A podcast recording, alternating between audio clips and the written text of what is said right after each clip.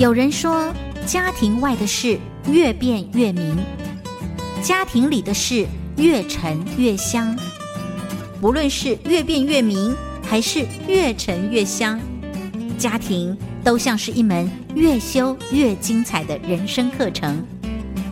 如何在课程中能有幸福的神来一笔呢？靠的不是运气，而是学习。欢迎收听由刘荣香主持的《生活加一笔》，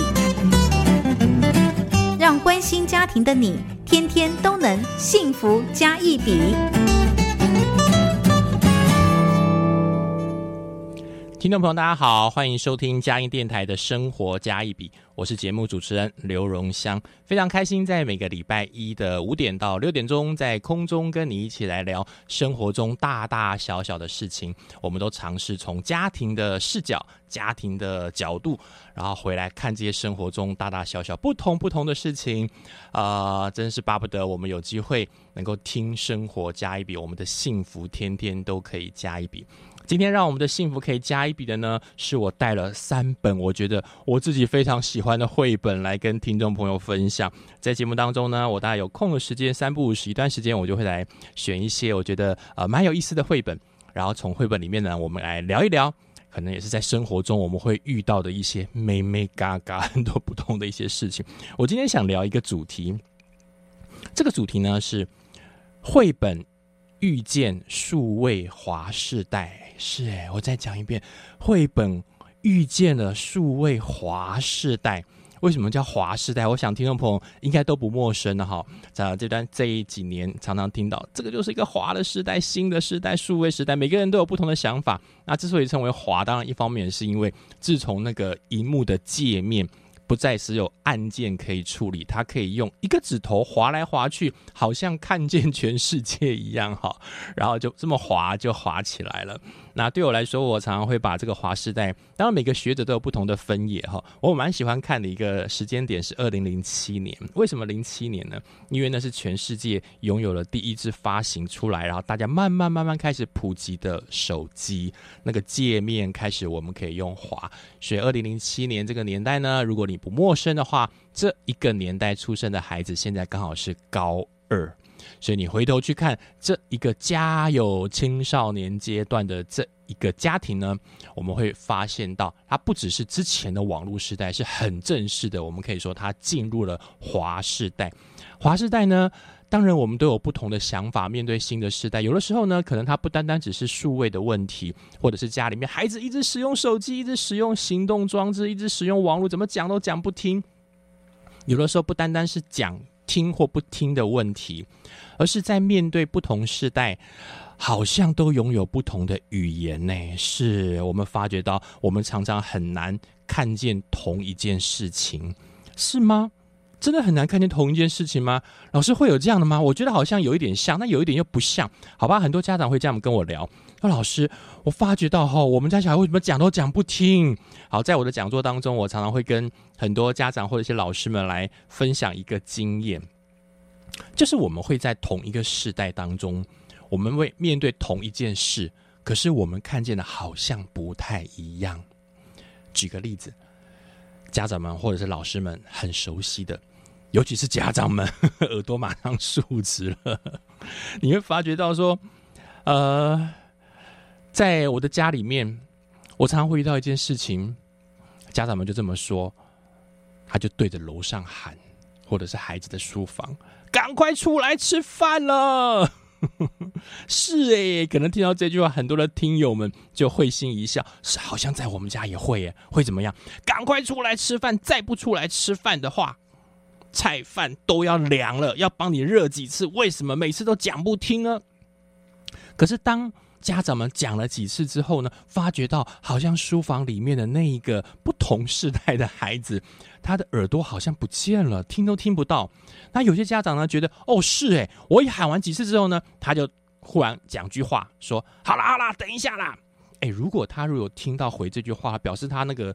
塞在那个耳朵旁边的耳机可能刚好移开了，滑掉了，所以他听见了。那孩子会回答什么呢？不甘不愿的走出了他的书房，嘣，可能一摔跟你说：“我早就跟你说过了，等一下嘛，我又不是不吃，可是我不能够这个时候就离开啊！”你就充满了疑惑，说：“为什么不能离开呢？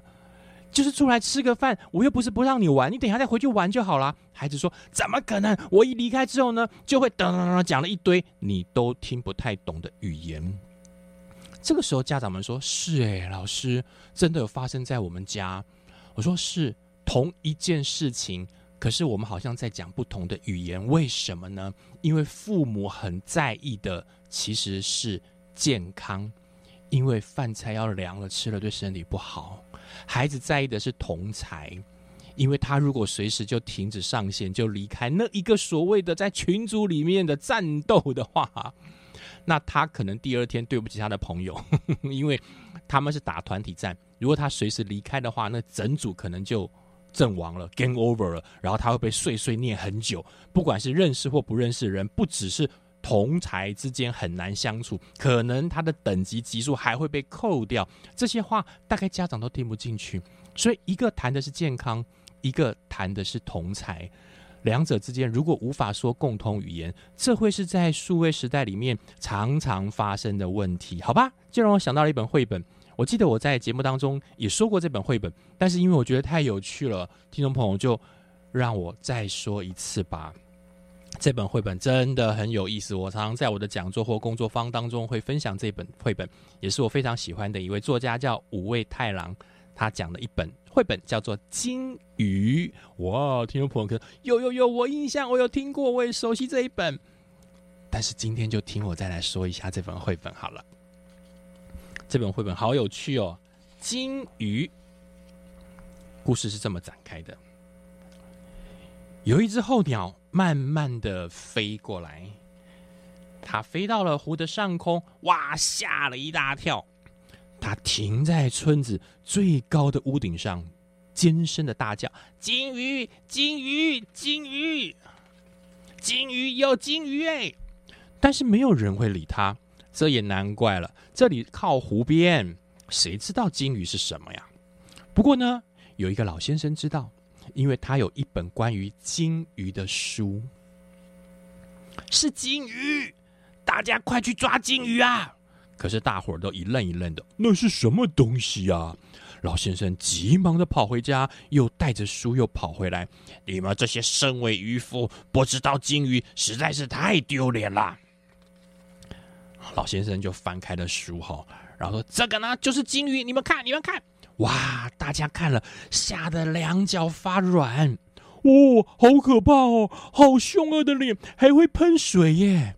大家一听到金鱼是可以吃的，哥哥又鼓起了勇气。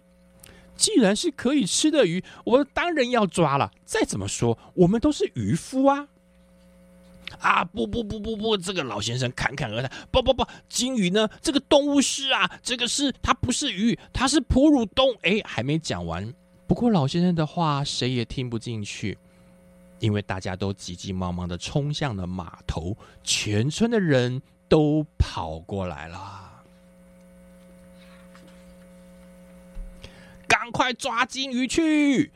怎么可以让你先抢到？大家争先恐后的跳上自己的船去捕金鱼。不管怎么样，金鱼是可以吃的鱼。什么？金鱼不是鱼啊？那我管它这么多嘞，抓了就对了。哇，绘本画的很有趣哈。然后这一些渔夫呢，全部挤在不同的小船上，到各个地方去找金鱼。大家辛辛苦苦的找寻，却一点儿也看不见金鱼的踪影。这里没有哎，那里也没有，那边也没有。到处都没有金鱼的踪影呢，这才奇怪了。有人站到了湖上的小岛，哎，在哪呀？我也没有看到呢。就连爬上湖上唯一的小岛，眺望了一圈，还是看不见金鱼。把船划进了峡湾里，找了又找，还是没有发现。我们才不怕金鱼，我跳到湖里去找找看好了。扑通！哎，渔夫真的跳到湖里面去了。哇，这是金鱼吗？往这扑通一跳，没有看到金鱼。哇，拍谁画的好可爱，找到了一个罗赖把，往那边扑通一钻，哎，这个一只金鱼啊！呃，不是，那个鱼说不好意思，我是鲶鱼，还是没有发现金鱼。哇，这个时候故事精彩了，金鱼出现了，有人发现了，金鱼出现了，这次绝对错不了。一群人匆匆忙忙的往对面划过去，为什么看见？因为在喷水。这个时候，所有人划过去，看见什么画面呢？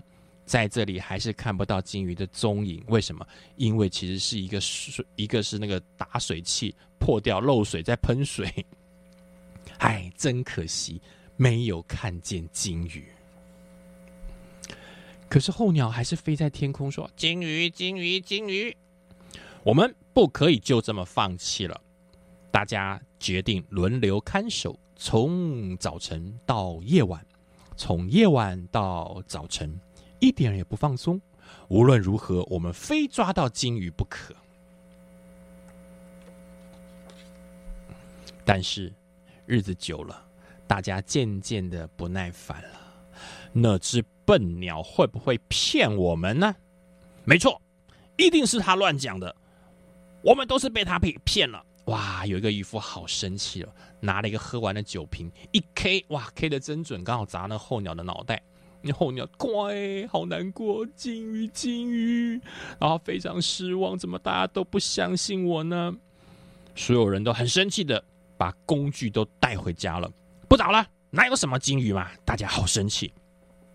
一个小朋友呢，嘣嘣嘣的跑到候鸟旁边，跟他说。你有没有说谎呢？我才没有说谎呢。那你带我去看看金鱼在哪里？好呀，你上来抓紧我哦！真的，真的有金鱼哦。这个候鸟带着小孩冲上了天空，小孩慢慢慢慢越飞越高。哇哦！眼神非常的惊讶，真的耶，真的有一只好大好大的金鱼。听众朋友可能这样形容，你想象看，原来他在湖的上面看到了这一整片湖的形状，就是一只金鱼。刚刚在故事里面所形容到的，跳到小岛上，那刚好是像是金鱼的眼睛。喷水的地方呢，刚好那个地方是破掉洞的一个集水器，水一直喷喷喷，就像金鱼在喷水的位置一样。他们刚刚滑到了峡湾上面，刚好像金鱼的尾巴一样。他们在甲板上面的船，一个一个停泊的甲板一长，就像金鱼的牙齿一样。所以这本书很可爱，它告诉我们金鱼。听起来之后，你可能会发现到。这本书，它故事讲完以后，直到那个图片出来，我们可能恍然大悟，原来金鱼是这么回事啊！在这一些渔夫的眼里面，他们用尽了方法在找所谓的金鱼，可是这个候鸟所看见的金鱼和这些渔夫所看见的金鱼，好像落差很大，最后彼此都失望了。他们觉得候鸟有说谎吗？没有诶，他真的看见了。你说渔夫有说谎没有？我就是没有抓到嘛。不过最后故事很可爱的是一个小孩子，他做了一件非常非常重要的事情。他跟那只候鸟说：“第一个，我先确定你有没有骗我。”小孩好可爱哈！如果真的骗你，也不会回答你嘛。大家说：“你真的没有骗我吗？”没有。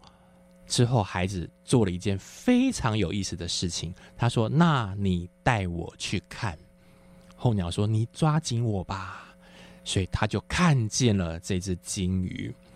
在数位时代当中呢，其实亲子之间有好多好多值得去彼此分享的事情。我常在讲座当中提醒一件事情：在面对数位时代，我们跟孩子的关系，如果孩子非常喜欢在数位的活动当中进行的时候，我们应该要有的部分，那叫做实际参与。参与是数位时代里面家长面对孩子很重要的一件事情。我们不能处在听说。靠着自己的想象，画出了一片孩子眼中的数位时代。当我们要孩子远离他眼里所看到那些数位带来他乐趣的同时，我们不妨先理解一下孩子为什么会有乐趣，为什么在他的喜好当中，数位是一个这么好的娱乐。有可能他真的是慢慢慢慢的越偏，我们值得我们要去控管。可是，在所有控管之前，我们必须先练习看到同一片图像。那个图像是在孩子的娱乐当中，他到底因为什么游戏而快乐？因为什么样的事情造成了他现在会有的感受？家长可能要先多这一步，产生一个共同的语言，才有可能继续去发现孩子在数位里面到底遇到了哪一些事情。听众朋友，我们先听段音乐休息一下，回来呢，我要聊另外一本很有趣的绘本，也在这个绘本当中呢，我们来聊另外一个数位时代可以给我们的一些提醒。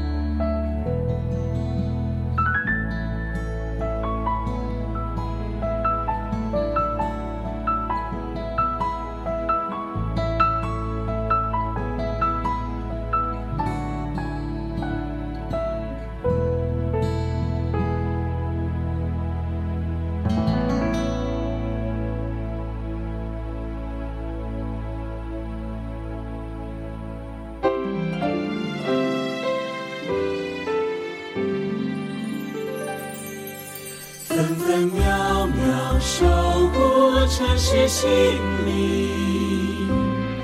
嘉音广播电台 FM 九零点九。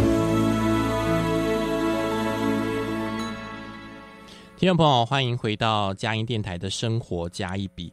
今天在节目当中呢，我聊了一个主题，就是面对数位时代，尤其是这个华时代。不过我们特别从啊、我挑了三本绘本。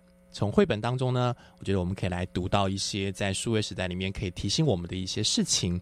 就像上一段呃节目，我自己非常喜欢的这本绘本，嗯，谈到了金鱼。不知道在放音乐的同时，你自己去思考一下，嗯、我们跟孩子常常会有的好多不同的语言，到底有没有慢慢的越来越趋近在一起呢？好，如果没有办法产生一个属于共同的语言，有的时候确实在谈很多事情的时候，会变成各说各话。你说有诶、我孩子好专心的在听我教导他很多事情，但是有可能孩子是在等你说完吧，因为等你说完，他想要做下一件事情，他还是很很乖巧的在听你把你该说的话说完，但是对他来讲，可能懵懵懂懂。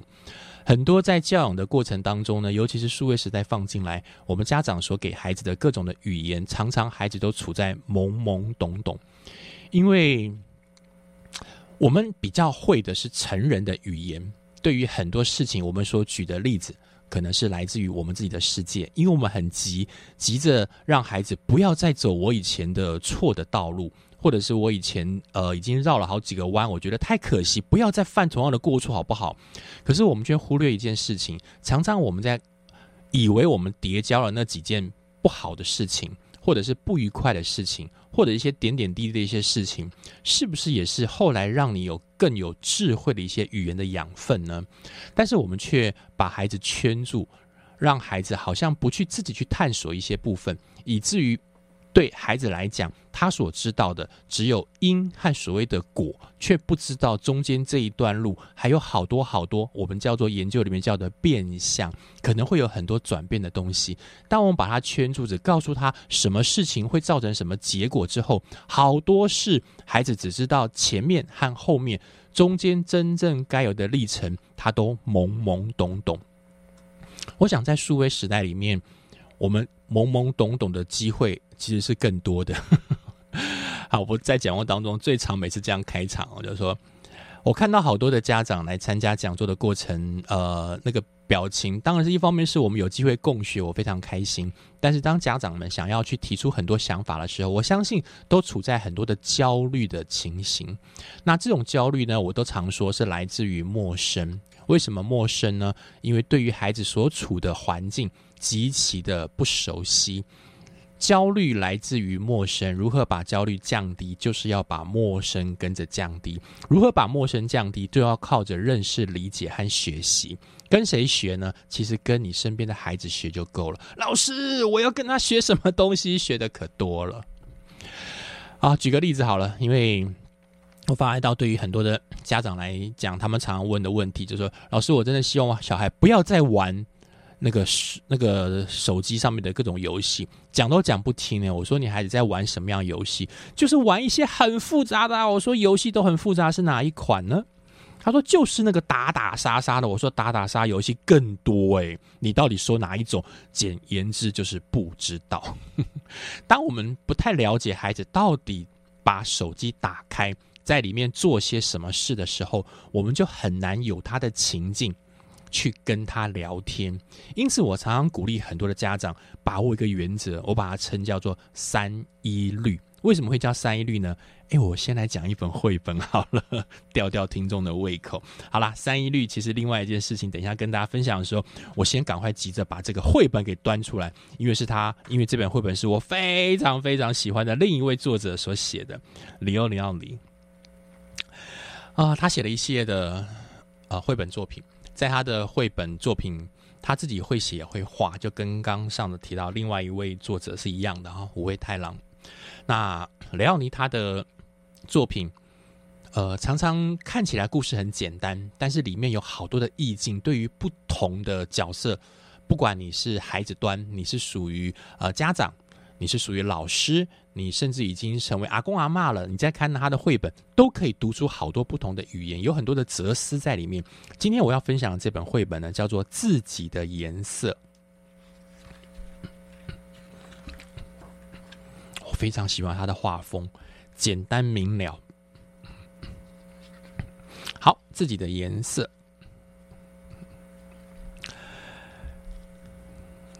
鹦鹉是绿色的，哇，他画的好可爱！一只鹦鹉就是绿色的颜色。金鱼是红色的，他画了三条很可爱的金鱼，都是红色的。大象是灰色的，哇，一只很很威武的大象。小猪是粉红色的，嗯，一只很可爱的猪。所有的动物都有它们自己的颜色。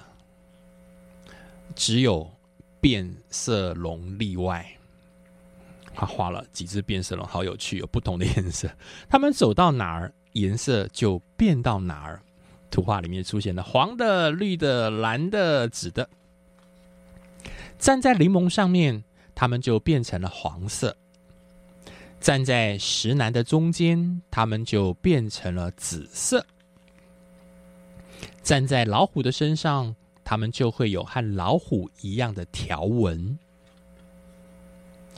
有一天，有一只变色龙停在老虎的尾巴上，自言自语的说：“如果我一直停在叶子上，我就会永远都是绿色。这么一来，我就可以拥有我自己的颜色喽。”所以，变色龙好希望有自己的颜色。有了这个念头以后，变色龙就欢欢喜喜的爬到了一片最绿的叶子上。好开心呢！我一直都是绿色的。可是秋天一到，叶子就变黄了，变色龙也跟着变成了黄色。没有多久，叶子又变红了，变色龙也跟着变红色。然后冬天的风一吹。呜！把树枝上的叶子和变色龙都吹了下来。在长长的冬夜里，变色龙变成了黑色。春天来了，变色龙走进了绿色的草丛。他在那儿遇见了另外一只变色龙。他说完了他伤心的故事以后，就问：“难道我们不能拥有我们自己的颜色吗？”我看很难呢。另外一只变色龙回答了。这只变色龙的年纪呢比较大一点，也比较聪明。他接着说：“可是啊，我们可以走在一块啊。我们这辈子恐怕都是走到哪颜色就变到哪。不过呢，至少你和我会一直都一样。”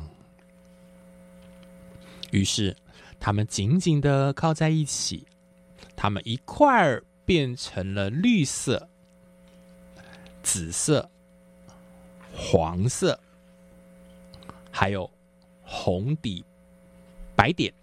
从此以后，他们就过着快乐的日子。哇，这绘本很可爱。结束在他们停，他们一起停在一个好可爱、好漂亮的一个那个蘑菇上面。那个蘑菇是红底白点，然后他们两只变色龙也变成了红底白点。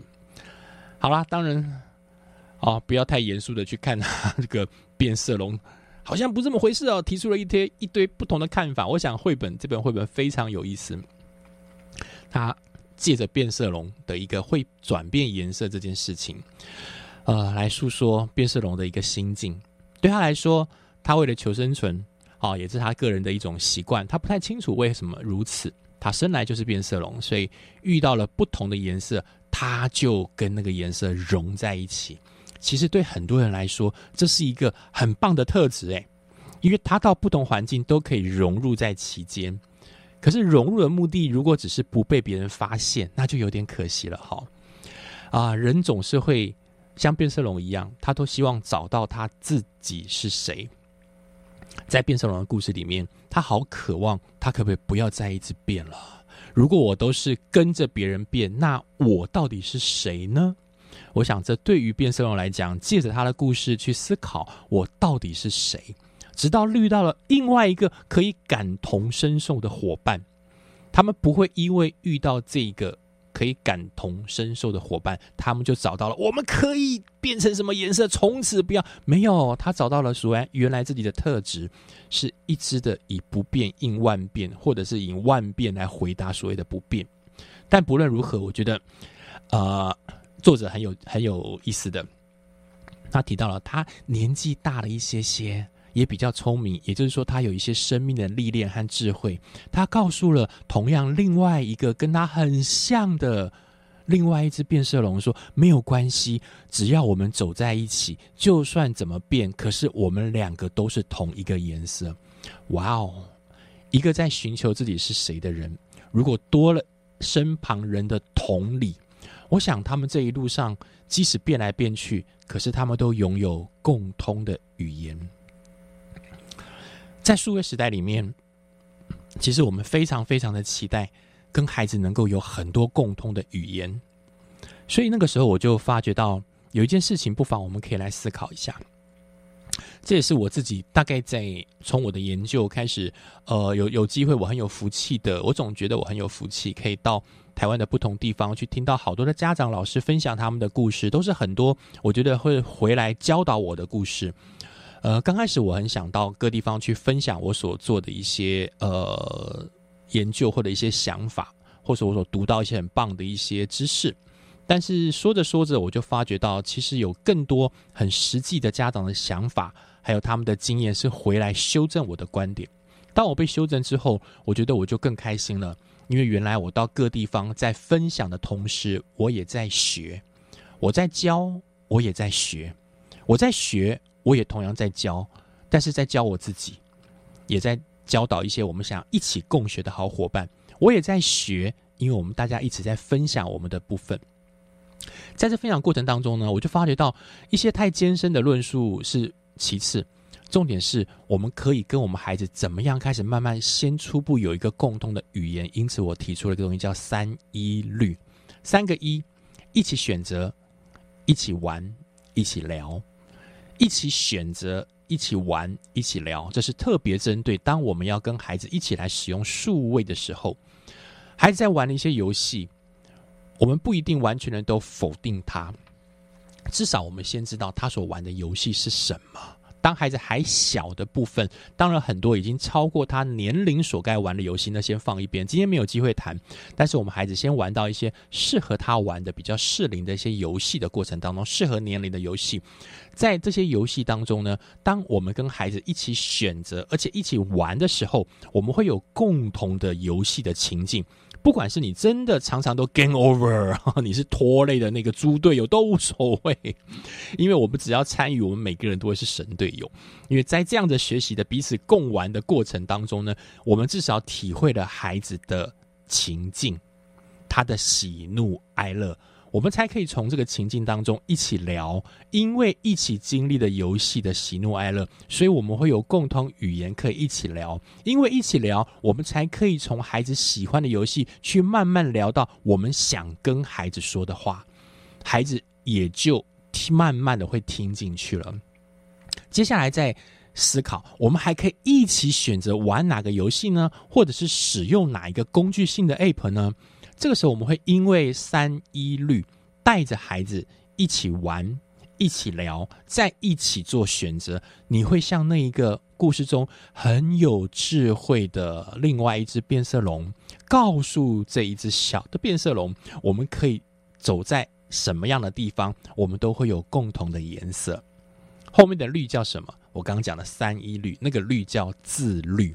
自律绝对不是跟孩子讲说你要怎么做他就做得到，拜托，我们活到这把年纪了，很多事我们还是一样做不到，对不对？所以自律绝对不是告诉他该怎么做，贴在墙上照着遵守。自律绝对是在生活当中慢慢养成的好习惯。这个好习惯必须是亲子之间我们一起重新学。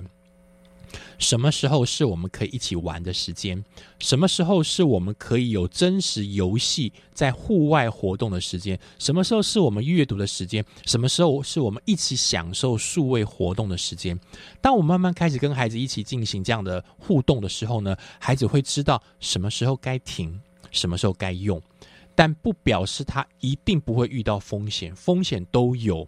可是他会因为在你陪伴的过程当中，你会体察到他可能会有的一些风险，然后我们有机会能够慢慢的厘清可以该怎么做。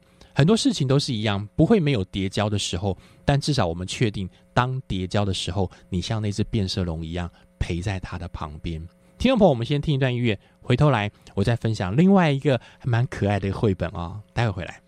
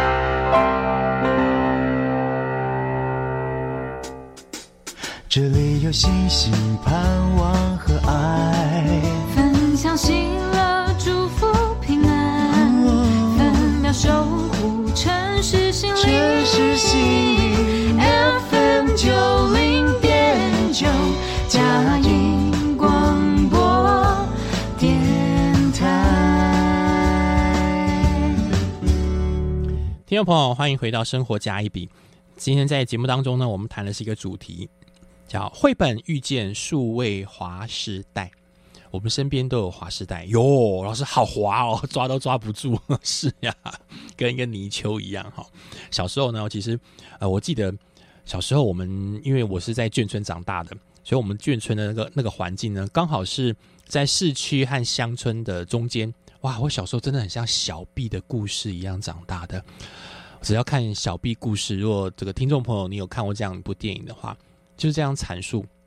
我们春夏秋冬都有不同的玩法，玩的好开心哦。其中一个就是我们好喜欢去河沟，尤其是呃在那个田间去抓泥鳅。真的，泥鳅要怎么抓？以前我想赶快用力抓，你错了，越抓越紧，它就溜得越远。所以有一点智慧的。前辈们就告诉我们要抓泥鳅啊，你先把它一个那个用那个泥土慢慢的把它围困、围困、围困，好，可能它到个地方躲的，再游不出去了，你一定要拿一个水瓢把它给抓起来才有可能。如果你抓的越紧，它就滑的越远。哎，听我发现到说，好像华世代也是如此。哎，你想要对这个年轻的一辈抓的更紧，说没有，老师我抓的好紧哦。他都在我的掌控当中，那可能他的年纪还稍微可控一点点，可能在学龄前。但是我想很多家长已经接受到很多不同的挑战了。但我发觉到，有的时候对于滑世代，它很滑，当然我们指的是手机啦，哈，滑那个界面滑来滑去，但它本身也会很滑。可是在这滑的过程当中，好像重点不是抓住它，而是我们有没有看见同一片图像。理解孩子为什么在数位时代当中呢？他一直好想做一些事情，什么事情呢？就叫做被看见。什么意思啊？孩子好喜欢被看见。我们最常发现到，我有时候在专栏里面也会常提到，比如说好多的孩子喜欢在，不管是现在孩子，我们这个我们父执辈的话，可能比较喜欢用的是 FB，对他们来说可能比较少用。他们现在上的不管是 IG 啊，或者是小红书啊，或点点点，还有很多其他的不同的有关社交或社群的一些软体。那在这样的软体当中呢，对他们来讲，确实还蛮在意被按赞的次数。被按赞的次数，我们先扣掉一些其他成人们的一些想法以外，孩子们其实想法挺单纯的，就是我发了这个讯息有没有被看见。当我有被看见的时候，后面带来的部分可能是正向还是负向，他可能还没有机会去思考。但是他现在的就是我到底数量有多少，有多少人在追踪我，我的粉丝数有多少？我们来比来比去，比到最后只是在告诉我自己，我到底有没有被看见？被看见这件事情，不管是孩子，我想在成人也是如此。人的一生。即便你躲在所谓的边边角角，你还是期待有一天被看见。孩子在成长的过程当中，他依然渴望能够被看见。今天第三段，我来分享另外一本绘本。哈，这本绘本题目就叫做《爸爸，你看我在做什么》。刚在第一段的节目当中所分享的第一本绘本叫《金鱼》，金鱼是三之三文化出版的。那第二段分享的自己的颜色，它是远流出版的。这一本呢，爸爸你看我在做什么？是格林出版的。好，这本故事我觉得非常的平易近人。为什么叫平易近人？你听我来念，你就会有感触了。第一个页面一打开就是“爸爸你看”，有没有觉得很熟悉这句话？哦，如果妈妈的话就翻成“妈妈你看”也是一样哈。好，故事一开始了，画的很有意思。一个很可爱的孩子躺在床上，哇，应该是在做很美的梦吧，因为笑眯眯的在床上睡觉。旁边一个相对的另外一个角色，应该是他的父亲，是刚刚下班。你看孩子睡觉了，爸爸才刚下班，看得出来他是个投注在工作上时间非常多的一个父亲，然后忙到晚上才回家。好，这个主人翁叫罗拉。罗拉有一个妈妈，一个爸爸。爸爸总是忙呀忙，忙到三更半夜才回家。可爱的小罗拉等呀等，早已入梦乡。好，第二天一早，哇，罗拉的精神奕奕。爸爸，你看，有一天早上，当罗拉看到了爸爸帽子下的大脑袋装着满满的公式，正要走出门的时候，他就嘣爬上了红色的沙发。一边往下跳，一边叫：“爸爸，你看！”可是爸爸的脑子早就飞到办公室了。罗拉最喜欢从沙发上面蹦往下跳，妈妈可不觉得这很好啊，因为这个游戏太危险又很吵，总是惹得妈妈紧张又害怕。第二天一早，罗拉在手上装了滑翔翼。又爬到了沙发，一边挥舞着手臂，一边叫：“爸爸，你看，哇，像一只小鸟一样，我要飞下来喽！”但是爸爸睡过头了，他一提一手提着公事包，伸长了腿，快跑！虽然罗拉他一飞飞出了新的记录，就是长大之后，可能沙发嘣一跳有了一个翅膀，又又往前跳，多跳了两步，他非常开心这个举动。可是爸爸。没有看到。第三天早上，罗拉扮成了疯狂的飞行员，驾着三轮直升摩托车，一边叫“爸爸，你看哦”，但是爸爸还是忙着看报纸，还嫌罗拉很吵。这种待遇谁受得了？隔一天，爸爸还是没有时间，不管三七二十一，罗拉下定了决心，坐进了火箭里头。开足了马力，全速推进，火箭飞得高又快。嘿，老爸，你赶快转过头来啊！女儿驾着火箭要飞走了，你竟然连看都不看呐！这里，这里，我在这里。啊，故事好有意思哈！这个罗拉就一飞，坐着火火火箭飞到了玫瑰红星球，他发条上面的居民都很友善。罗拉降落在这，正好向他们要一点水来喝。他们从来没有见过地球人呢，大家快乐又兴奋。为了纪念这个日子，罗拉可以许个愿哦。罗拉的愿望是拥有一张红红色的沙发，还有还有还有什么呢？点点点，还没有说出来。爸爸今天又工作到很晚很晚才回家。这回他终于发现罗拉躺在沙发上，他双手紧紧的抱着玩具的火箭，身旁散落着一幅一幅他的图画，画中都是微笑的外星人。哦，原来刚刚很可爱的绘本。在形容的是罗拉，他的期望、想象，他好希望他能够飞飞飞，爸爸能够看见他，他也把他渴望那个外星人全部都画出来，他的愿望也都画出来了，很有意思。愿望画的就跟爸爸长得有一点像，希望爸爸都在他的旁边。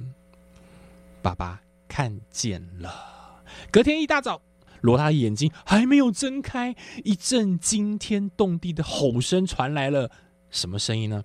是爸爸站在沙发上说：“罗拉，你看。”然后罗拉和爸爸抱在一起，一起说：“妈妈，你看。”妈妈开始不是骂咯，妈妈拿出了照相机来拍他们父女之间非常开心的跳来跳去的活动。然后他们父女俩呢就一起跳，从沙发跳到了弹簧床，从弹簧床跳到地板。他们在家里跳来跳去，尽情的大叫：“妈妈，你赶快看！”妈妈笑嘻嘻的拿出了照相机，咔嚓咔嚓的拍了下来。好，这是一本绘本。当然，在家里面蹦蹦跳跳，一定会造成很多其他的想象。但我们用绘本的心来看看，他在绘本里面对我们的一些小小的提醒。孩子其实在做了很多事。都很希望身旁的大人看见，而这大人就是他身边我们称为最关心他、最主要的照顾者。其实孩子做的所有事都是希望被看见。当然，我们看了之后，我们会有好多想要责骂他的地方。有的时候，当然孩子做错了是该提醒，但是我们要先有机会摸着孩子的心，他那个渴望被看见的心。当我们先有机会看见的时候。陪着孩子，让他从他所喜欢的活动当中去转而出现更多更多我们相处的模式。如果这地方比较少的时候，孩子那被看见的心，常常是在网络上被满足，是有很多认识或不认识他的远方的人，或者完全不知道从哪里来的人，他们看见了我们身边的孩子，用了他的方式跟我们孩子相处，久而久之，其实孩子被影响的不是受我们的影响，而是受网络上面那一些我们不期待出现的人的影响。我想这本可爱的绘本，它告诉我们，不管是爸爸或妈妈，因为在故事里面看起来是爸爸，因为在忙，一直在家的时间比较少，所以孩子好渴望爸爸你能够看到，爸爸你看我在做什么。同样的故事里面，虽然妈妈的角色不多，都是在提醒他不要这样，好危险，好危险。但是他也希望妈妈能够看见他是一个好，希望被全家都看见的一个孩子。有时候孩子在身边，他只是玩个手机，玩那个游戏，玩那个数位工具，可能一不小心时间过长过多，或者有一些不适合的。我觉得在责骂的同时，前提也许孩子所做的很多事情，如果我们跟他是一起做的时候，像前一段所提到的三一律，我们一起选择，一起玩，一起聊。孩子在这一个学习的过程当中，在他渴望有的游戏当中，被看见这件事情得到了某一个部分的满足。他的满足的对象是来自于所亲爱的家人，而不是其他不认识的人。那个被看见他里面的需求，在我们家里面产生的时候呢，父母给他一定的呵护。那个后面谈的是陪伴。而且是符合他发展上的需求，那一起选择，一起玩，一起聊，让孩子的心被看见。我相信会是在数位时代里面，孩子成长过程当中非常重要的一件事情。这时候，许多家长也会眼睛很忧愁的、担忧的看着我，总是回答一件事情：“老师，我真的很忙，我们都很忙。”但是我依然必须说一件事情：很忙是数位时代里面可能会有的一些不可回避的现象。但是那什么是更好的选择？不是要各位都选择完全辞了工作陪着孩子。当然这也是某一种的选项。只要你们夫妻沟通好，有了自己的想法，你们做什么样的选择都还好。但做什么选择就会带来后面的可能会有的现象，或者是遗憾的一些事情。而这是不是我们所要的？我想应该让我们有智慧的来做更好的选择。终究，孩子渴望要的是被看见。在数位时代当中，我相信不只是孩子，我们家里面的每一个成员都希望能够被看见。今天在节目当中呢，借了三本绘本来分享。绘本遇见了数位华世代，这个华世代不单单是身边的孩子。这个孩子也影响了我们从电子时代跨过数位时代的这一群成人们。在我们的时代当中，其实我们所面对的挑战有很多，数位时代的挑战更大。这两者之间如何有机会共享共学，是我在数位时代里面一直很期待跟家长们和老师们所分享的部分。今天在节目当中呢。谈到了三本绘本，不是只有三本绘本，而是有很多好的素材来提醒我们如何能够借着共学来增进我们的家人关系。还有一集呢，我会跟听众朋友来分享一下，就是邀请到呃跟我一起共学和共享的家长，会在节目当中呢，我先有机会来陆陆续续来分享一些他们共学的一些经历。听众朋友，我们就这个礼拜节目到这边结束喽，我们就下个礼拜见。下礼拜我们要谈一个有趣的议题，叫数位时代共学时代，邀请与我一起共学的家长在节目当中分享他们期间的经历。下礼拜见，拜拜。